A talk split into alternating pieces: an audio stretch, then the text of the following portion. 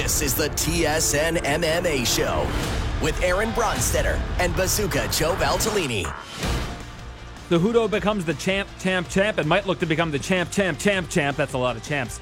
Did Tatiana Suarez lose a potential title shot?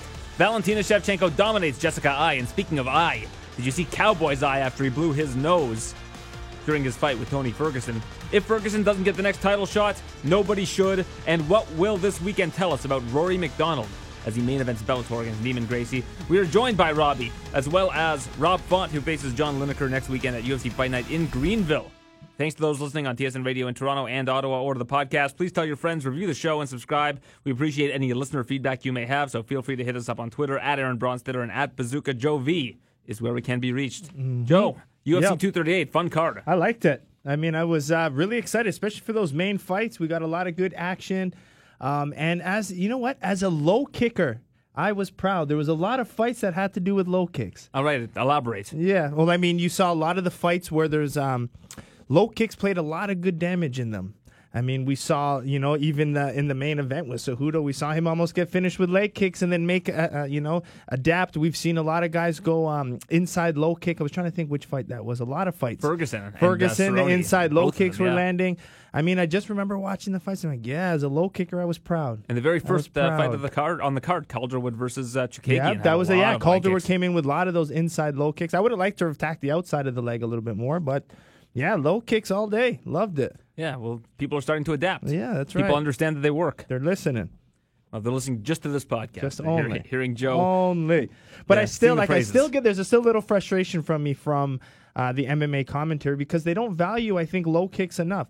I mean, you'll see someone land like vicious low kicks through 3 rounds and then uh, it's just a point that was made in the third round. I was like, "Man, it's such a big point that happened." And even with the refing and judging, I don't think they value low kicks enough. It stresses me out. It also opens everything else up. Does, opens for up body kicks, opens up head But they kicks. have to score. If, if you're kicking the leg, that's like a jab landing. That's a target that's legal, that's being hit more than any other than the other person's landing. So they got to be counted as scoring strikes. Well, you can contact Joe Rogan. He's a he appreciates your work. Let him know. He'll agree with that. Yeah. He'll definitely agree. Maybe he'll that. start doing it more, and he'll give you shout outs on the broadcast like he Yeah, I has in the past. so. Yeah, I need more of those. Come on, Joe. hurt. Step it up. Build the brand up. Uh, so yeah, Cejudo basically got completely outclassed in the first Yeah. round from a striking Yep. standpoint. Uh, I was sitting next to Brett Okamoto, and I was like, I think I think Moraes going to finish him in the first round. I think He just didn't look close. Mm. and that was your pick too. That was my pick, That was yeah. your pick of the almost your lock of the week. and that looked brilliant yeah. in the first round. Yeah. And then Cejudo, to his credit and his team's credit, they get to the corner and they make that adjustment and turn it around, and they do what you always say to do: pressure the pressure fighter. Pressure the pressure fighter. You got to adapt. That's the key to fighting. And I mean, you you see that from the real champions. Uh, I mean, even at, at my gym, I'll use myself as as an example. There's different ways. I might do a training block on pressure fighting. Then I'm going to teach my guys how to move. Then I'm going to teach my guys just how to box. And then they're going to know how to kick fight. Then they're going to have the ability to go southpaw. You have to have options. I call it the toolkit. When you go into fight, when you go into battle, you have to have different weapons. If one doesn't work and you've tried it, you have to go to something else. But you got to learn that, you know, in your training. And I think it just the way he adapted was just beautiful. Pressure the yeah. pressure fighter. If, you, if you're getting hit with low kicks, you got to push that guy back because if they're moving backwards, they can't kick you anymore. So good strategy. Beautiful. Yeah, and and it looked like Moraes just got tired. I asked him after the fight, you know, why did you get so tired? What do you, what do you think was happened? Was it an adrenaline dump? And he was like, no, I don't. He's like, I basically I don't know. Yeah, it's uh, it's it's you know what it was for him. He threw everything with power, and I mean, the more advanced you get in stand-up striking, you realize that you can't throw everything with power. Even the low kicks, some some of them are light. You have setup ones, some of them are finish ones. So you have to be able to change the intensity in your strikes. So some some set up things. You don't want to just punch off the guard. And a lot of those low kicks he was throwing, he was like literally punting as hard as he could and missing. I mean, he was, and that takes a lot of energy. So he has to learn to kind of set things up a little bit better. That's why you put your punches behind the low kicks.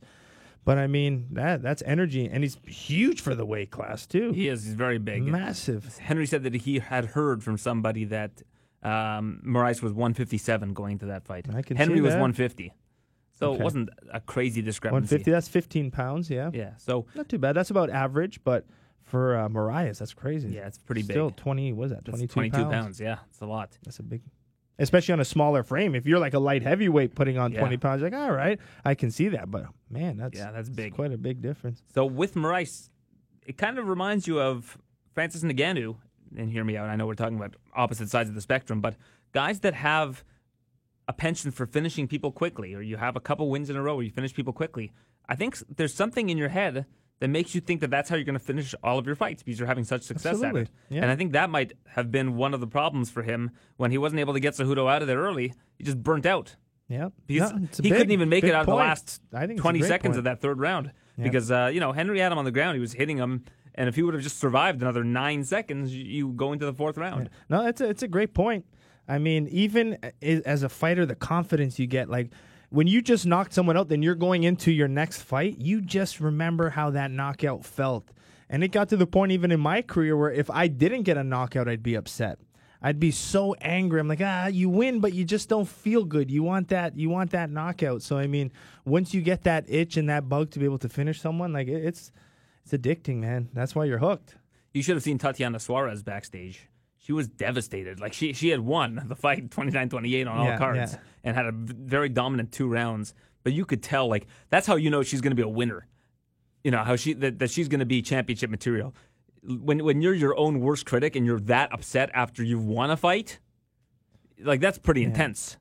Yeah, she just wasn't happy that she didn't get to finish. Is that She what it just- was? no, it was it was just a matter of like she expects to dominate every fight. Yeah. She doesn't want to ever get in, into any trouble, and she suffered. She had a stinger in the first round, and that's what. and her arm couldn't move, and that's Hey. what why she wasn't able to really wrestle throughout you know a lot more of that fight. But she came out saying she had neck problems, right? She's having She's neck had issues. neck problems in the past, yeah, but she basically said she had she suffered a stinger in the first round, and that that basically completely numb. took her wrestling out of the mix. And without her wrestling, it's like if you took Khabib's wrestling out of the mix. If you take like their, their most polished weapon, Yeah, yeah. they have to figure out a way to survive and adapt. And for her, you know, she almost got put out in the third round. You know, uh, Ansaroff was was ta- teeing off on her. If that's a bigger weight class, probably gets taken out. Yeah. But uh, she was just devastated afterwards backstage because she expects so much more of herself than than a unanimous decision. Yeah, fair. Hey, you know what I mean? You that's like you said. That's the mentality that you need to become a champion. Never be complacent. But there, a lot of reporters are saying um, her wrestling is in the women's as Khabib is in the men's. Is that is that I how think good it's. I, I think it is, and I, th- a lot of people now after this are like, "Oh, Andrade will kill her." Oh, she, you know her. How could they compare her to Khabib? Her wrestling is like if you if you look at how many strikes Ansaroff landed against her, it was more than all of her previous opponents combined because all Suarez was able to do is just completely neutralize people. Like she she was before going into this fight was absorbing less than one strike per minute, one significant strike per minute, which is unbelievable. Yeah, that's crazy. So her wrestling, and the other thing about her wrestling is women's MMA is still pretty early in its development Mm-hmm. compared to men's MMA. If you think of how many years men's MMA has been around versus women's MMA at a high level. So a lot of these, um, you know, a lot of the women aren't great in certain areas. Like the, if if you can be really good, like look at how long Ronda Rousey was able to be dominant for because of her judo and Yeah, and the submissions submissions. Yeah. you know, um, and now you look at um, Andrade and her her striking, her ability to strike, and, and her ability to get some takedowns. People are getting a little bit more well rounded, but Suarez has been wrestling from from such a young age that her wrestling is going to be light years ahead of everybody it. else's. Just like guys like Khabib, like how his wrestling, he hasn't had any trouble taking anybody down. Yeah. It's it, yeah, like you're probably right. It's probably a few years behind, definitely, because you've seen early UFC. Besides the Royce Gracie, it was the striker, right? That was doing a lot of the the success, I would say. Yeah, until they got in, put into those grappling situations. Yeah, until like what a couple years ago when the wrestlers started to dominate. Yeah. But so I mean, the women's now are starting to get into that little transition point where I mean, it's because I mean, you would probably say the best women are strikers, right? I- Of, Yeah. of all the Yeah, yeah, women, of course. I mean, you got Cyborg. you don't have great grapplers. You- there's no, so you're right. That are It's- getting subs. Like to- Claudia Gadelha might be the best out of all of but if you look like to me, Suarez looks a lot bigger than like an Andrade She is. She is big. She's she's probably like five eight, and um, she walks around probably. And Andrade is what, like five two, five three? yeah, and Andrade used to fight at one thirty five, which is the crazy thing. Yeah, Suarez looks Andrade is big. tiny, yeah. so I think that could be a big factor, especially if they're wrestling. Yeah, for sure. Yeah. Absolutely. And th- and then when you get on top control and you're that much bigger, Yeah, it's easier to keep them down, and that's what she's been so good at. yeah, yeah. That's what she did for those first two rounds.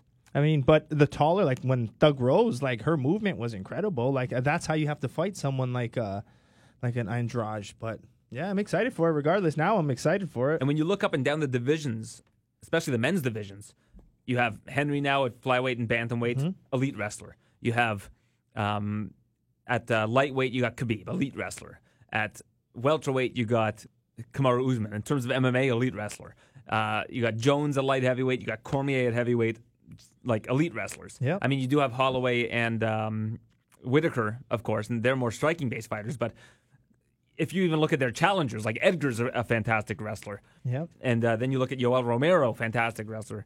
Weidman, who was there for a while, fantastic wrestler. So that wrestling base, it can't be understated how important it is if you are an elite practitioner at that one thing. Yeah, at that highest level, like you said, the champs have it. So I mean, I think it's it's changed. And the crazy thing about Henry is he barely used base. it. He's Yeah. barely even even in his earlier fights. Like there were times where he used it. I remember he used it. Uh, who did he fight in Detroit? Was it Sergio Pettis? Maybe. Yeah, I think it was against Sergio Pettis. He that he he knew to to wrestle, and he wanted to wrestle Moraes, but because he got injured before the fight, he wasn't able to, to do it. and, that injury was crazy too. Is at the the warm up room at yeah, the hotel? the- it was poorly taped down, and he rolled his ankle.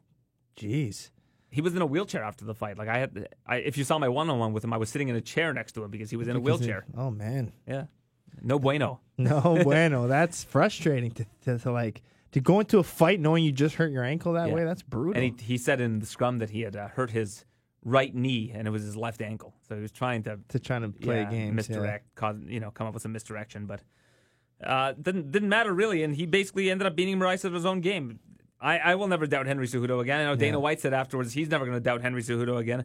Wins over Moraes, DJ, and TJ Yeah. in, in his last three fights. That's pretty unbelievable. Yeah, yeah. I mean, I just think um, the thing that puts him off is that it's who. Like, I mean, those are three huge names, but then when you compare it to like the GSP names, the Jon Jones names, the the DC names, it's it's just tough to to see to to justify if he's that pound for pound, right? Yeah. Uh, now the other question is, he you know he was saying on Ariel's show, I I'll give him back the belts if they don't pay me. I want to be paid. yeah. But wh- what fights are that marketable with him? The only ones I can really think of are Dominick Cruz. I think TJ at 135 in a year and a half might be of interest. Yeah. But like, I mean, Joe Benavidez, I, I don't know how much money that would bring in, but you know, Benavidez. Those aren't money him. fights. Yeah, I mean, Yeah. Cruz versus Cejudo was an interesting fight, but I'm Yeah. sure I'm not sure if it's a money fight. Yeah, and I mean, I think I just looked. Um, I think he made about four hundred and forty thousand. Cejudo. Yeah, That's with his bonus, I believe. And he was very, and he was With very the fifty thousand bonus, right? Yeah, I don't think it's disclosed in Illinois, and I think somebody kind of guessed those numbers. Oh, okay, because I saw like I saw an Instagram post that had all of the fighters uh, Yeah, I and their don't think pay. Hmm. Illinois discloses it. So I don't know. That might just be a number. I saw there was a website that said Well, maybe based on we- yeah, based on his last pay, Yeah, maybe. Yeah. And he, he's looking for a new contract, but he was saying he wants to. He chose the words, words very carefully. Did you hear him on Hell Helwani show? I, I listened to it. He yeah. goes, "If Frankie Edgar wins, oh yes, I want to yes. go for the per- 145." basically the perfect match. but he didn't mention Holloway. He didn't Yeah, say if no, Holloway, no. if Max wins, I want to fight Max. because it makes sense, smaller guy, right? Yeah. Edgar's honestly probably a perfect matchup for him Mm-hmm. to be that champ, champ, champ, But, champ. but I don't know if I like that though. Yeah. Because why not say I, I'm? Why not chase Holloway? Yeah, yeah. That's what TJ. Remember TJ was saying that before he fought Henry. He was like, I want to go up to 45 next. Well, I kind of think that's what Conor McGregor's doing. I think he hopes maybe that Poirier wins, and then that maybe that's his clear way to another shot. Yep. I know he's calling Khabib, but let's, like we said many times on the show, he's not going to beat Khabib. No. So, I mean, he probably hopes and prays that you know that Poirier gets the win and he can come back, steal that belt, and ride off again. I mean, after Ferguson beat uh, Cerrone this past weekend, there's no fight I'd rather see than Khabib and Ferguson. Like if, if Yeah. you if you Yep. say you can have watch one fight right now, any two fighters that are in the same weight class, who would they be? Like that. That's got to Okay, be. I'm going to be honest. I'm going to say it out now. I, I, I wasn't overly impressed with Ferguson or Cowboy. I, I don't I don't I don't value it. I don't I haven't put okay his record the seven years unbeaten, twelve in a row wins, great. I don't see a world class striker in him. I don't see he gets hit a lot. He was put in bad situations. I think Cerrone is way past his time as a striker. He keeps his head so tall, chin really high. I mean, I think if you're the top in this division, you got to put Cerrone out, man. But I don't like, think I don't think Tony's striking acumen is what makes him so dangerous for Khabib. it's just he's exciting. I wouldn't say he's a phenomenal technician or like I wouldn't say he's I don't I don't know. I don't see it in him the way people are looking at him as this future like champ uh, or, or star. I don't see it. I think he at least deserves a title shot. Oh, he deserves it 100%, but I don't I don't see don't know it if he has a shot against I don't see it. No, I just don't see him as being a spectacular um, fighter. I think he's great. I think he's good. I think he's you know one of the the best in the lightweight divisions. Me personally, I just don't see it. Like I, I said the same thing with guys like Nick Diaz. I'm like, ah, I don't see it. I I'm that kind of guy. Like I need to kind of fight that style to respect it or not. Th- That's the same thing I say with Nick Diaz. I mean, they're great. They'll dominate. They're very popular in the sport. I just don't see it. Mm-hmm. Well, Ferguson, the thing that impresses me the most is how good he is off his back. And I think that's what would, and he, we- he didn't exhibit it in this fight at all. Yeah. But I think that's what would give Khabib nightmares. I think he'd be basically his whole training camp would be around crazy stuff off bottom. Yeah. And he's Weird so good scrambles and. Exactly. yeah. Submissions, all Yeah. that. That would be a great fight. Like it. I like it. So what's your fight then? You want to see like Jones versus Cormier at heavyweight, like did- Something what- like that. What's your dream but fight? I, actually like the point before we get on to that. I like the point that I think Chael Sonnen made. He's like, if Jones no longer okay, we, we put Jones as pound for pound one of the best to do it. If he doesn't go up to heavyweight and get the belt now, does that kind of put him in question? Because now everybody seems to have that champ champ now to be the pound for pound, right? Does I don't that know. does I that don't know. make it? It's a great question because And I- you're it made basically me think. you're basically going divisional dominance versus multi- winning in multiple weight classes. And when you really think of the best guys, like a GSP did it. He went He up to it in- middleweight. I mean, he kind of handpicked his opponent well, and all that. Cejudo now, Cejudo now. I mean, Nunes, DJ refused to do it. DC. yeah, DC so does it, that Nunes, question yeah. it? You know what I mean? Does that question his pound for pound I mean, status? it doesn't to me, yeah, it doesn't to me either. but, I think that I would like it's a to see question. it. I would love to see him face Francis Ngannou. Like that. That's But do you think he can do well? I don't think his body frame. What, what does Jon Jones do naturally walk around? Probably two thirty five. And someone that cuts to like two sixty five. Yeah, That's a big difference. Yeah. You know, he might not be able to do that, and that might question But his. he'll also have some advantages against a person that cuts to 265. It'll be Yeah. a lot faster. I think his takedowns will be hard for them to stuff because of how quickly he'll be able to enter. Yeah. I think on the feet he might have some problems against the Francis Ngannou. There's a big difference between getting hit by you know Alexander Gustafsson and Francis Ngannou. Mm-hmm. So I don't know. I, I would have loved to see him go up to heavyweight to face. You know, if DC's able to beat Stipe, I think if D- DC loses to Stipe, he'll retire. There's just no reason for him to stick around. Yeah, I agree. But. I think that if DC beats Stipe again, we see Jon move up. DC wants to move down to fight Jones because he doesn't want people to be like, oh, he had to face him at heavyweight to beat him. But Yeah. I, I would rather see Jones move up. But it also for DC, if he's like, ah, I lost three times in the in the light heavyweight, Yeah. eh, I'm fine. I still was the heavyweight Yeah, champ. Now, true. if Jones beats him in the heavyweight, he took all of DC's credit, right? Mm-hmm. Yeah. So yeah, I see. If I was DC, about- it should be light heavyweight. The other thing about that, though, is that, like, styles do make fights. Yeah. I don't think that. Like you can still be a fan, like one of the greatest of all time if you can't beat one fighter that's also the greatest of all time if their style is better, you know, is more suited to beating you. yeah. But that's why I want to see a Jones versus like a Francis Ngannou, like an elite heavyweight Yeah, striker. yeah. No, I would like that. That would be one of my. I of want my to see tops. Jones get challenged, but right That now would be Jones one of my is fighting tops. middleweights. Joan in hev- uh, Jones in heavyweight would be one of my go-tos, but Yeah. I would rather see Khabib GSP than, Yeah, than that's a Ferguson. good one, too. A I'd rather see uh, GSP and Khabib over Ferguson Khabib.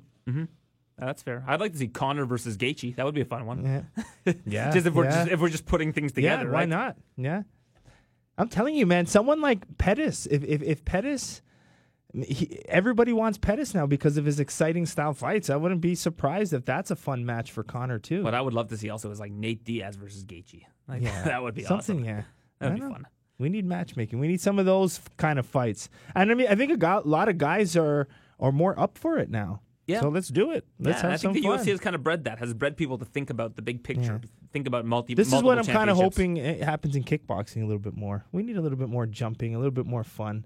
Yeah, I think guys, especially from the the young level, it's such a weight is such a big issue with fights. And I'm going to tell you there's It happens all the time when you're negotiating. There's money negotiation and there's weight negotiation. One gym will say, "Okay, I want it at 170." The other one's like 165. This happens in no, boxing a no, lot, too. no, no, no. That five pounds too much. Let's meet in the middle. 162. Okay, well, let's go 163. Like, come on, guys. Like half a pound, a pound. Like, Are you talking about in literally- boxing? No, in kickboxing, in, kickboxing also, MMA, okay. in any fight sports, it'll come down to a pound. They're so occupied with that weight and that number that it just goes back and forth over a pound. If you're good and you're talented and you got the skill, a pound or two shouldn't really matter at that weight, but it's a thing. That's why Mayweather had to fight thing. heavy against uh, Yeah, it happens Conor. well in boxing, right? Because the weight classes are so so much yeah, smaller together, right? Mm-hmm. Yeah, it doesn't happen that much in the UFC because the, the weight classes are so far apart. Like Yeah. you know, that you basically have to condition yourself to be at 155 pounds, to be at 170 pounds. But again, if you're not ranked, who, what says like, "Hey, Aaron, let's meet at a catch weight"? I don't, Yeah. I don't, th- I don't think that's bad either. yeah, but the UFC I think holds that against people in terms of a contendership, which is Yeah. the problem. But if you're not in the top ten, that's what Yeah, I'm yeah. saying. Oh, yeah, you're yeah, not for sure. You know, going for a that. title anyways. and I think that they should look at that more often for the sake of health. yeah, safety. That's what I'm saying. Not for anything else but safety. Yeah.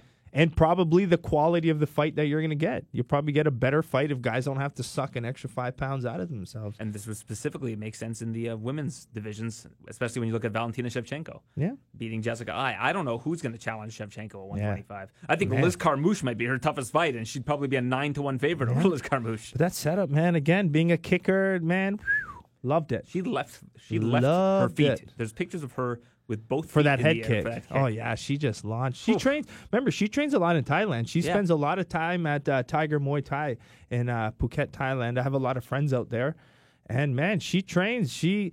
I, I really like her style of, of training. Like I find that like her and her sister and her coach, they just go to different countries. They travel a little bit, so they make a lifestyle around training and and different gyms and learning different aspects. And I think it's cool because it can be become really complacent just to be in one city all the time. So she gets the vacation mixed with train because it's a lifetime she thing travels for with her sister right? and they have such a good yeah, I think that's awesome. Lifelong trainer. yeah, I think it, I think it's phenomenal the way they do it. I had a nice conversation with her trainer backstage uh, after she won. I was about to interview Valentina, and he looks at me and goes, Can you hold on one minute? I go, Okay. I go, he goes, I've got the president of Kyrgyzstan on the phone. Yeah, for you. no, for her. Oh, okay. So I, I had to like. I thought he was translating for yeah, you. I was so like, I had to basically like take wait wait three minutes while she spoke fair. to the president of Kyrgyzstan. I think you should have put your foot down and said, No, I'm- "Listen, I'm I am more important." yeah, I got somewhere to be. Yeah, let's go. But uh, yeah, she looked incredible, and I just like her, her demeanor, her personality, her little dance at the Mm-hmm. end. It's different. She's unique, you know, and it's it's nice to have unique fighters do well. And she's very humble too. Yeah, like for she, sure. she She's has a a, lot of faith in her skills. Oh yeah, but- she's incredible. Yeah, but she's like, you know, I, I said like, is there anybody that's going to be able to even challenge you in this division? She's like, all of them are. There are no. Yeah. Everybody goes into a fight thinking that they're, you know, giving their best and thinking that they're going to win, and uh, that's the mentality that I have to have. Yeah, but even like her weigh-in, like her pose, her muscle strong superwoman pose, and her, I know, I, I think she's a great champion. And I mean, someone like uh, uh, Rose Namajunas, she stood stood out to me as a champion, and now Valentina's really um, grown on me. I think in her last few fights, she's really grown on me as a, as an athlete. I think whoever ends up being the strawweight champion is people are going to start talking about them versus Valentina, like if it's a Suarez. Yeah, or, she's gonna have to. Yeah, But I, but you say she's going to have to, but she fought Joanna last time. Yeah. Let's keep in mind, right? So Joanna was the 115 queen, Mm-hmm. and now she moved up to face Shevchenko, and Shevchenko blew her out of the water, and Joanna is one of the best to ever do it. yeah. So yeah. I, I just don't know who's going to challenge her. It's good, And good I think problems to Suarez, have. I think Suarez is an, an elite wrestler, but Shevchenko's grappling is really good too. Yeah, she's well rounded. She's and so well rounded. yeah, I just don't know how. it. Like I don't know if you look at the strength discrepancy, how Suarez is going to be able to over five rounds continuously take Shevchenko down and, and dominate her. Yeah, I loved it. I felt so bad for Jessica. I'm not Yeah. gonna lie, that was nasty, and she was out for a while too. Yeah, it's it's pretty incredible that Jessica Eye basically she turned her whole life around before this camp. She went and started training, moved to Las Vegas, started training with a whole new team. This was after she'd earned the title shot. So it's uh it's pretty incredible. Yeah, That she basically was willing to take that risk, and uh, unfortunately, it didn't pay off for her. But I don't think that the expectation was super high in the first place. Like I, I don't know what she could have done to win that fight. yeah. I mean, you're just outclassed in every aspect. You just go and fight, show Yeah. your heart, show your will, and go. Put a good performance on. I mean, you have a chance to fight for a world title. Yeah, you go. and I think she did. And, I mean, I can bring it up now because I think this is a good example of um, Steve Rolls versus Triple G quickly, Mm-hmm. right? That's an opportunity where you go in to lose, but And then there's Steve Rolls. You know, he ended up getting knocked out in the fourth round, but Mm-hmm. Yeah. he still had to do what he had to do. And people said that he was doing well early. I haven't In the a chance to second watch it. round, yeah, he cracked uh, Triple G pretty good in the second round with go. a one-two-one, snapped his head back, and then um, just couldn't put it together. Triple G, he shelled him up a lot, but just it's an opportunity to fight for a world title. This is your life. This is what you've trained every day for. You dreamed of, so you go and you do it. I was hoping Steve would have won, so I, would, I could convince you to try to get a fight with Triple G. Man, I would love that. I, I would love Triple G.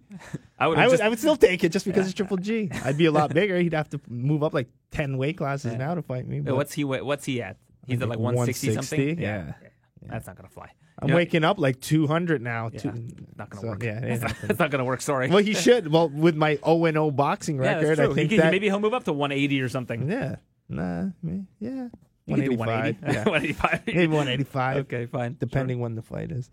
That would be uh, that would be interesting. I'd, I'd watch that. I think a lot of people would watch. Yeah, that. I'd hope so. But I don't think you want to do that. I no. I just don't think that. I don't think that deep down you would want to take that fight. No. I, I mean, if, if, if was, I'm making, if I'm if they want to pay me Triple G's money, uh, yeah. yeah. I'll take ten yeah, million dollars. Yeah, exactly. That's true. Ten what, million dollars. Got to get paid. Do you think? I don't know. I don't know. I'm sure it's where, where did that fight happen? Uh, MSG. Yeah, so that that'll be uh, public information.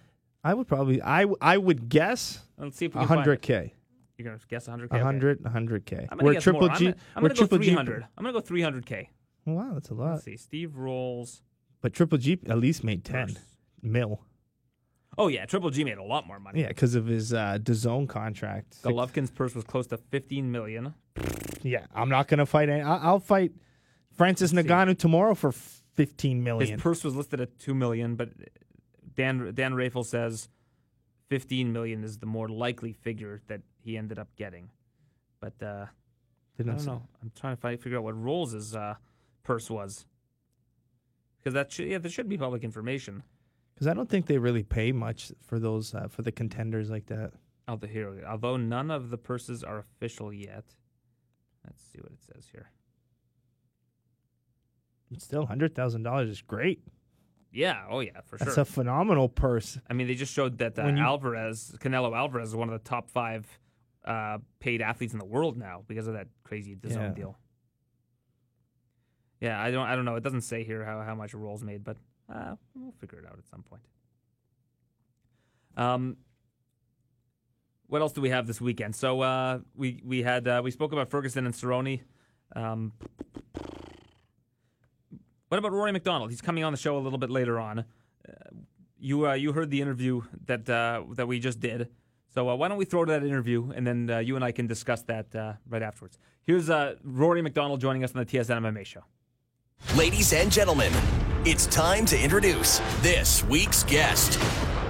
I'm now joined by Rory MacDonald. He'll be facing off against Neiman Gracie. It's the semifinals of the welterweight Grand Prix, Madison Square Garden this weekend on DAZN. Rory, how are you? I'm doing good, thank you. That's great to have you on. You know, last time we spoke, you were here in Toronto at our studios.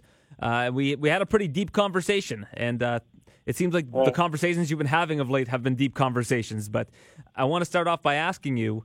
Um, when we last spoke, you had a lot of trouble rationalizing uh, the idea of being a man of God and being a, a cage fighter. Have you been able to, to narrow that gap a little bit since uh, your your last uh, bout against Jon Fitch? Yeah, sure. Um, a week after I got some clarity um, on the situation, of just really spending some time thinking and praying about it. So I, I don't feel the conviction about my sport. Um, you know, I feel that it's two trained guys that uh, are competing at the highest level in our sport, and uh, it's it's given me God has given me a huge platform and a skill to you know, reach many people and to, uh, you know, witness or give my testimony um, of uh, of what God has done in my life. Did you seek uh, any clarity from anybody in particular that, that helped you along? Uh, my wife, um, I'd say my pastor, but most of all, just uh, just being in prayer with the Lord and and just getting clarity in my own mind and on the situation. So, what clarity did you find? What, what what's your approach going into Well, this one compared to the I last thought. one? Uh, just just what I told you right before. So just to kind of let go of the idea of of um, having to hurt another individual and thinking of it from a sporting standpoint, and and you know the the gifts that you've been given as an athlete. Exactly. So you know, in my past career, I've you know I've I've had I've had moments um, where I've competed as a sport, but for the for the broad majority of my fighting career, it's it's been you know uh, a release for me from you know uh, from just like inner torment and things in my past where I feel uh, that I get to put all that out there against somebody else. But now I have a new purpose as you know uh, as a, a new believer in the Lord and uh, you know a new life that He's given me. So it's also given me new purpose in the sport that uh, you know that I love to do. Do you think that you can continue to have that same kind of release, but from more of a, a, joyful perspective of having the joy of being able to do something in, in the capacity that you're able to do it? Yeah, sure. So training's been a little more fun. So I, I'm, I'm assuming uh, I'm assuming that the fight should uh, should feel the same way. You've uh, you're turning this around uh, pretty quickly uh, since you last fought Jon Fitch. Yeah. That was in April, so it's been like a month and a half. Um, in that time, yeah. um, has it been harder for you to prepare for this fight because you've also had to deal with th- that other aspect of things that we discussed earlier and, and trying to seek that kind of clarity, or has has it been helpful that you've been able to confront the problem head on right away? Yeah, no, that's that that was hasn't been an issue. Uh, it's more so the injuries that I sustained, having to battle through those, and just some, you know, just like physical health things that you have to push through uh, when you're fighting so close together. Full training camps back to back, cutting weight back to back. So just dealing with with that has been a bigger struggle. How long has this camp been in terms of the full preparation for this particular fight? Like, has it been like a little, you know, maybe three weeks of rest, and then the rest has been the camp? Yeah, pretty much. Uh, I I had uh, I had some time off to recover some injuries, and then I pretty much had to get back into it. And um, yeah, I, I I mean I I yeah exactly yeah a few weeks off basically, and then back into it. Is the key against Neiman Gracie to, to keep this fight standing, to not go to the ground, or do you feel like you're comfortable anywhere that this fight goes? No, I, I definitely would like to keep the fight kickboxing. I think I have a a big advantage there. So I'd like to keep it there. If it does go to the ground, um, I don't feel like I'm a fish out of water by any means, but I know that's where he's strongest. So I'd like to just uh, not give him a chance to play his game. Does the focus feel a little bit different at this stage of fight week right now versus where you were at at this stage of fight week last time around? Do you feel a, a different focus? I feel like uh, I'm excited for the weekend and to just have all of this fight stuff behind me because it's just been so back to back and all the, all the pressure of two two fights so close together. Um, it's gonna it's but at the same time it's I still feel like there's momentum from the last one, so uh, it feels like I just like I've um, it's not like foreign to me, you know. Like I, nothing's changed, you know, because uh, there's no ring rust at all. It just feels like I was just in there, you know. I'm just like repeating the steps. Uh, yeah, obviously two very different types of fighters, which has been the kind of the cool thing about this tournament is you've had uh, elite strikers uh, like Michael Page. Um, you've got elite wrestlers like Jon Fitch, and now you've got an elite uh, grappler like Neiman Gracie, and then there's been the well-rounded guys like uh, Lima, who's now going to be in the finals, and potentially yourself, a very, very well-rounded fighter. Um, you've already beaten Lima. Um, is is that a matchup that you look forward to? Knowing that, do you feel like you have that in your back pocket? Sorry, I'm looking forward to, to the fight with Lima. If, if you were if you were to get past Neiman, um, do you do you yeah. feel like you have a bit of an advantage over Lima, given that you've beaten him in the past? Oh yeah, sure. Um, you know, I think it's a different fight now. I think he's improved. I think he's more hungry and he's not as intimidated as he was when we first first uh, fought faced each other. I think he's a little more confident now, and he's going to bring a new edge to the to a, to our next fight. Um, so I have to be prepared for that. But I do feel that I have what it takes to beat him again. Has Bellator provided a timetable for when that fight would happen? No, not yet. If it were up to you, when would you like it to happen? The end of the year. And that would give you time to enjoy the rest of the summer, relax, recuperate, you know, rehab your injuries, Yeah. etc. So, well, yeah, that and the fact that I have a son born being born uh, at the beginning of August.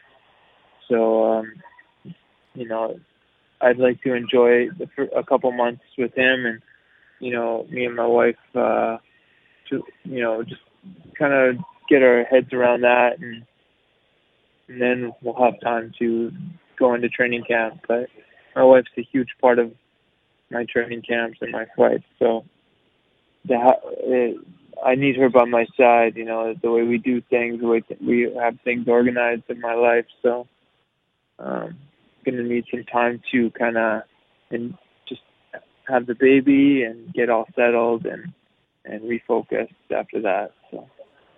Well, you're a cage fighter. I I don't need to tell you when things are difficult, but going from one kid to two kids is the whole other ball game. It's very difficult. Yeah. okay. Well, I guess so. Yeah, get, I'll- I'll after, after this fight, that's the, that's the next battle. Is getting pepped for that because going from one to two, you don't have that time where one of you can go off and read a book, you know, and and the other one will, you know, you got to divide and conquer. Right. That's what I've heard. But I imagine you're looking forward to it. Uh, having a son is uh, probably a dream come true. Yeah, absolutely. So it'll be another relief just uh, to get through uh, this fight week, and and then uh, I could just really focus on on you know my son on the way. Excellent. Well, Rory, it's always great catching up with you. A lot to look forward to in your life, and uh, we all look forward to seeing you perform this Saturday uh, against uh, Neiman Gracie in the finals or semifinals. Thanks a lot. Talking with you. That was Rory MacDonald talking about his upcoming fight this weekend with Neiman Gracie. Uh, you can catch that on the zone. It's uh, Bellator at Madison Square Garden, taking advantage of the rare off week for the UFC. Yeah, it's a nice little break to kind of catch up. I mean, and uh, kind of let it things sit in. There's so there was honestly, I love it that there's fights every week, but I like the little off breaks, and it gives you a chance to watch the the other shows as well. Because there's boxing. If you're a fight fan, you're watching boxing every day. You're, there's UFC. Then there's now Now there's PFL. PFL, Glory. Everybody should be watching as well. Mm-hmm. So um, yeah, I mean, good. It's nice to have that break. We appreciate it more when it's on. what did you take from that interview with Rory? Uh, I don't know. I don't. I don't know how he's going to be able to, in that short amount of time, change his entire mindset. I don't know. Uh, honestly, fight camp regardless, I think you lie to yourself a lot. You have to. As a fighter, you lie to yourself a lot. There's been many times of like fight week camps for me where I have to lie to myself. I feel great. I'm like, w- or meanwhile, I can't get off a couch. I'm so sore and tired or getting sick. So you have you have to tell yourself that you're over it. You have to tell yourself that in order to perform. So I think he's doing the right steps. And I mean, a lot of people, you know, oh, you got to see that sports psychologist, but you have to kind of tuck that away for now. You got business to do. So I think that's where his mindset is. Just keep telling himself that he's over it, and then eventually you might get over it. Have you ever had any mental blocks going into a fight? Anything that was going on, whether it was lingering injury or anything in your personal life? I, I had a lot, honestly, with personal life, it actually excelled. Um, two of my biggest fights happened when uh, with breakups, with relationships. And then that kind of fueled me to like want to get angry and want to fight more. So that kind of helped me. Um, but I've there's been many times where I'm just so fatigued from weight cutting at the end of the camps where you're so exhausted. Remember, I worked as a school teacher too, so I'd go to work so exhausted and and then have to train. So a lot of it was telling myself that I'm fine. All right, kids, we're watching a movie lying. today. Yeah, a lot of lying to myself. That's what I'm saying. I understand what Rory's saying. I lied to myself a lot. Oh, you know, I'm not nervous. I'm great. I feel good. And then if you keep telling yourself you're not nervous, you won't be nervous. It, it works know? that way. Yeah, you have to. You have to. Like even though like there's been times I'm telling you where my my legs are so fatigued on Sundays where I can't get out. And I'll, I'll stand up and be like, man, how am I supposed to fight in a week? I'm supposed to fight someone with 100 professional fights in one week. Oh, I feel great. And you just tell yourself and you just keep moving on. It's interesting how that works. I I actually used to have chronic back pain. My back used to be killing me all the time, and I used to go to like chiropractor and Yeah. you know for massages. I read a book called Healing Back Pain Mm-hmm. by Dr. John Sarno that explains like the first part of it is basically like the largest bone in your body heals in like nine months if it breaks. It's like your femur or something. Okay. So why are people having back pain for like years? It doesn't make it doesn't make sense from like a uh, like a biological standpoint. And then he explains that like your mind can like if, if every time you're back you feel a back pain, you tell your brain that it's like that it doesn't really hurt. It like eventually just like Yeah. it just goes away, and it did. You take the and I haven't had off back of like. I haven't had any sort of back pain since. All I did was read a book. Yeah, I, I bet uh, sometimes. I mean, if the vertebrae's pressing on a nerve or Oh something yeah, like you can that, have those are some different legitimate things. Yeah, You can have legitimate But it's pain, a big thing. A lot of it is also based on stress and and uh, and anxiety, and not, and not addressing. Um, like you basically carry that weight with you if you don't address those kind of issues. I think they call it the the psychosomatic. Um, like mindset that you have, so your mind tells your body to do something, right? Yeah. So I mean, you have to control that pathway. yeah, he calls it the mind-body connection. Yeah. Yeah, you have to. Yeah. I mean, good. I mean, like I find that a lot with fighters these days with concussions. Like, I mean, say you get a concussion in your last fight, and then you, you sit every day and you're, you, you do I have a headache? Do I have a headache? Then you create headaches a lot of times because you're sitting there waiting to see if you feel one or not. But that's where I think the biggest part of um, before we knew about concussions to now, where like before we knew like you'd, you'd fight, you have a headache, oh, you just have a headache. Then the next day you go train, you do on, you go on with life and it's fine. But then you're like, oh, do I have post concussion syndrome? Oh, do I still have headaches? So you sit there and a lot of times you create your own headaches because of it. Do you feel like you did that with yourself after your Some points, yeah. points? Yeah. At some points, I would literally train, and right after training, I'm like, okay, do I get a headache this time? Am I better? Like, and then you sit there like, oh, I do have a little headache. Oh, and then I start feeling my neck. I was like, oh, my neck hurts, and then you can create it. It's a big thing, and especially with fighting all the negative thoughts that come in your mind, you can create a lot of demons. Yeah, and you had you had um like post uh, post concussion syndrome for a while, right? Yeah, Like oh, you yeah. had the, all the symptoms of of that, and you had to sit in dark rooms and yeah, all of the that. light room, the light sensitivity, the sound, the loss of weight, the depression. Yeah, I had that all. But I mean, then afterwards, like when I started training again, it was really more of like uh, you can create them. Like I mean, and I see that a lot with my fighters. Like they'll even get hit once in a little bit of sparring, and then all of a sudden, they're like, oh, I think I got a concussion. Like I feel headaches all the time. I was like, yeah, maybe, maybe, but a lot of it's created. Or like a lot of it's created elsewhere, like in your neck and your eyes. Like, can it properly be diagnosed as like a? I think if you do a baseline test before, you have to have baseline testing. And I think that's what they're doing with a lot of kids these days. So they'll take them through a whole motion test, memory test, you know, um, proprioception tests and stuff. And then they kind of time it. Then they have a score. And then when you do it after, then that's how they compare them. If things are slower, if your eyes are moving differently, they have different tests. But I mean, if, if you go into anywhere and you'll say, uh, I have a headache, I hit my head, it's a concussion. I mean, I don't think you need. Uh, I think you should treat it regardless as a concussion. But what scares me is, I mean, people around me getting them. It's like they look at fighting as such a dangerous sport. When I had my my young nephew just had a concussion playing hockey. I have one of my young high school players uh, doing rugby, where one of his uh, team players went to kick the ball out, and then the ball hit him in the head. So he, he has to take off two months off of school now. The ball hit him in the head playing rugby. And he's been training kickboxing with me for like four years, not once. And then he plays rugby and gets hurt. Man, I'm telling you, fighting is the safe thing, as long as you don't go into actual competition. Yeah, didn't you say you got injured when you were playing? Was it soccer or football? or Yeah? I broke my arm like three times playing soccer, Yeah. not once with kickboxing. See, I'm telling you, Well, the you're, most ex- you're probably expecting the impact, right? Like, well, yeah, you know, there's where it's coming from. Like in hockey, if I'm going to get a puck and I'm going towards the board and someone hits me from behind, you can't you're control your back, yourself. yeah. That that's where like other sports become more dangerous.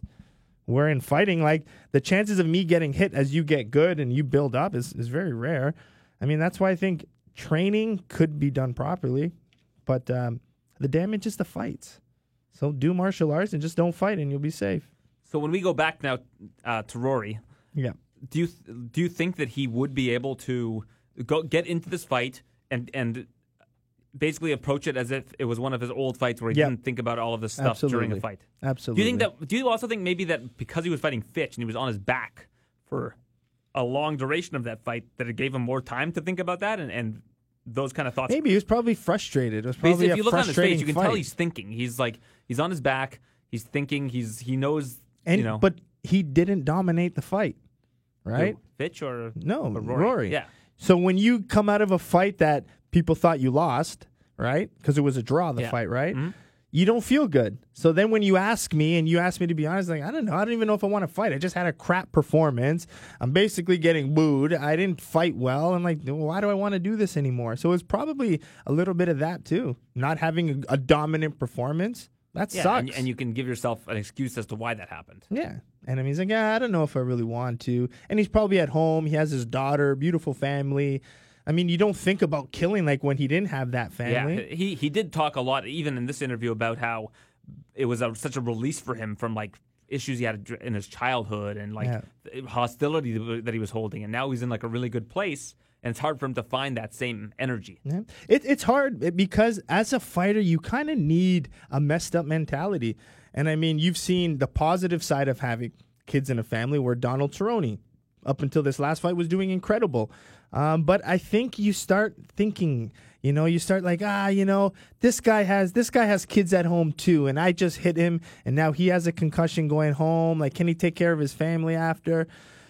I mean, it always, I listened to it and I think I brought it up here before. Mike Tyson had a laugh when he said his son wanted to box. And Mike Tyson said he had a good laugh at him. He's like, What are you to do? You got everything given to you. You got money. You got, he's like, the real killer is the fighter is the one who, you know, had to work for everything. It means more than life itself. I, I remember going into to my world title fight.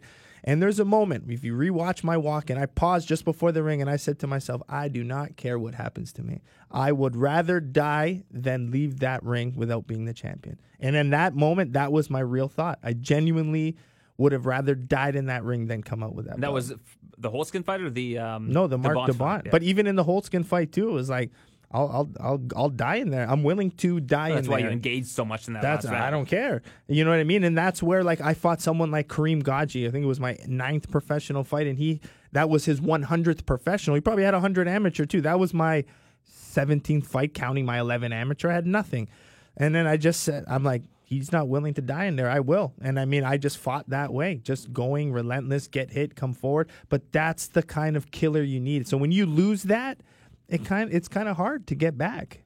Well, Henry Cejudo kind of said something similar to me before his fight this past weekend. I was talking to him about, you know, you're doing all this cringe Cejudo stuff, and Yeah, people are people are starting to dislike you. I go, why don't you just talk about where you came from? Like you, you, you didn't have a bed to sleep on, your own bed to sleep on, until you were at the Olympic training center. Crazy. Like he was, he they lived in a trailer with like his siblings and just his mom. Like eh, just a crazy upbringing with like poverty, poverty, poverty. Yeah. And he never talks about that. And and he said, you know what? He goes, he goes, um, you talk about. He basically said, I'll, I'll paraphrase to me. You think about that being so impressive.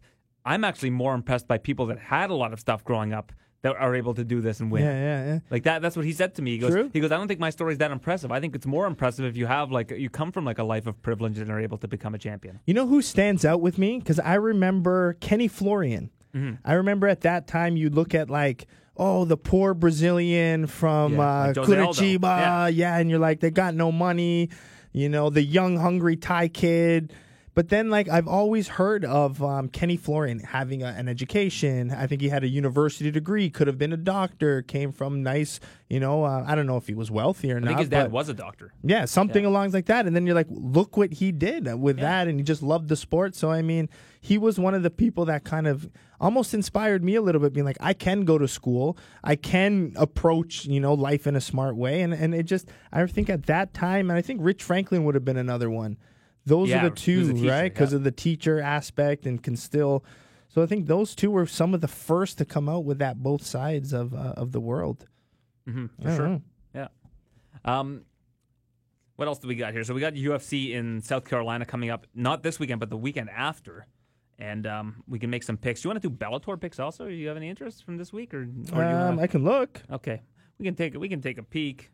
Um, I'll pull it. I'll pull it up. on But you phone. right away said to me Gracie and Rory MacDonald was even money. Yeah, it's along those lines. Okay, I, I'm I'm ready to get. I don't even have to I look. haven't even looked at the rest of the lines. I'll give it right away to Rory it's MacDonald. minus 150 now for Rory. Hmm, I'd still probably take that. Dillon Danis is minus 725, but I have no idea who the guy is. Um, what about the? Um, Horiguchi's an underdog against Caldwell. and he's supposed to be the next big Well, thing, isn't he? beat Caldwell in Japan. What So- about uh, P- uh, PK? Is it Marco PK? No, Marco PK. That's a Muay Thai fighter.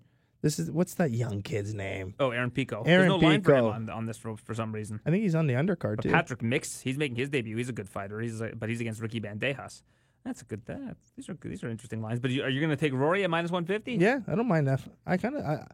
You can't go against Rory. I think Gracie's only like nine and zero or something like that. New hasn't fought any one of Rory's credentials. Yeah, so for I sure. like it. Well, I'll take uh, I'll take Horiguchi at plus 110 if- against Caldwell. That that seems like a no brainer to me. Horiguchi beat him last time. I know that it's not in Japan this time, but it wasn't like it was a decision last time. He choked him out last time. I'm going to go with Kyoji at plus 110 because we've got our Bellator picks. What's the, what's the um, Chael Sonnen line and Machida? Sonnen's plus 240. Sonnen is plus. Okay. And Machida's minus 300. yeah, if it was a little better, I would have went with Machida.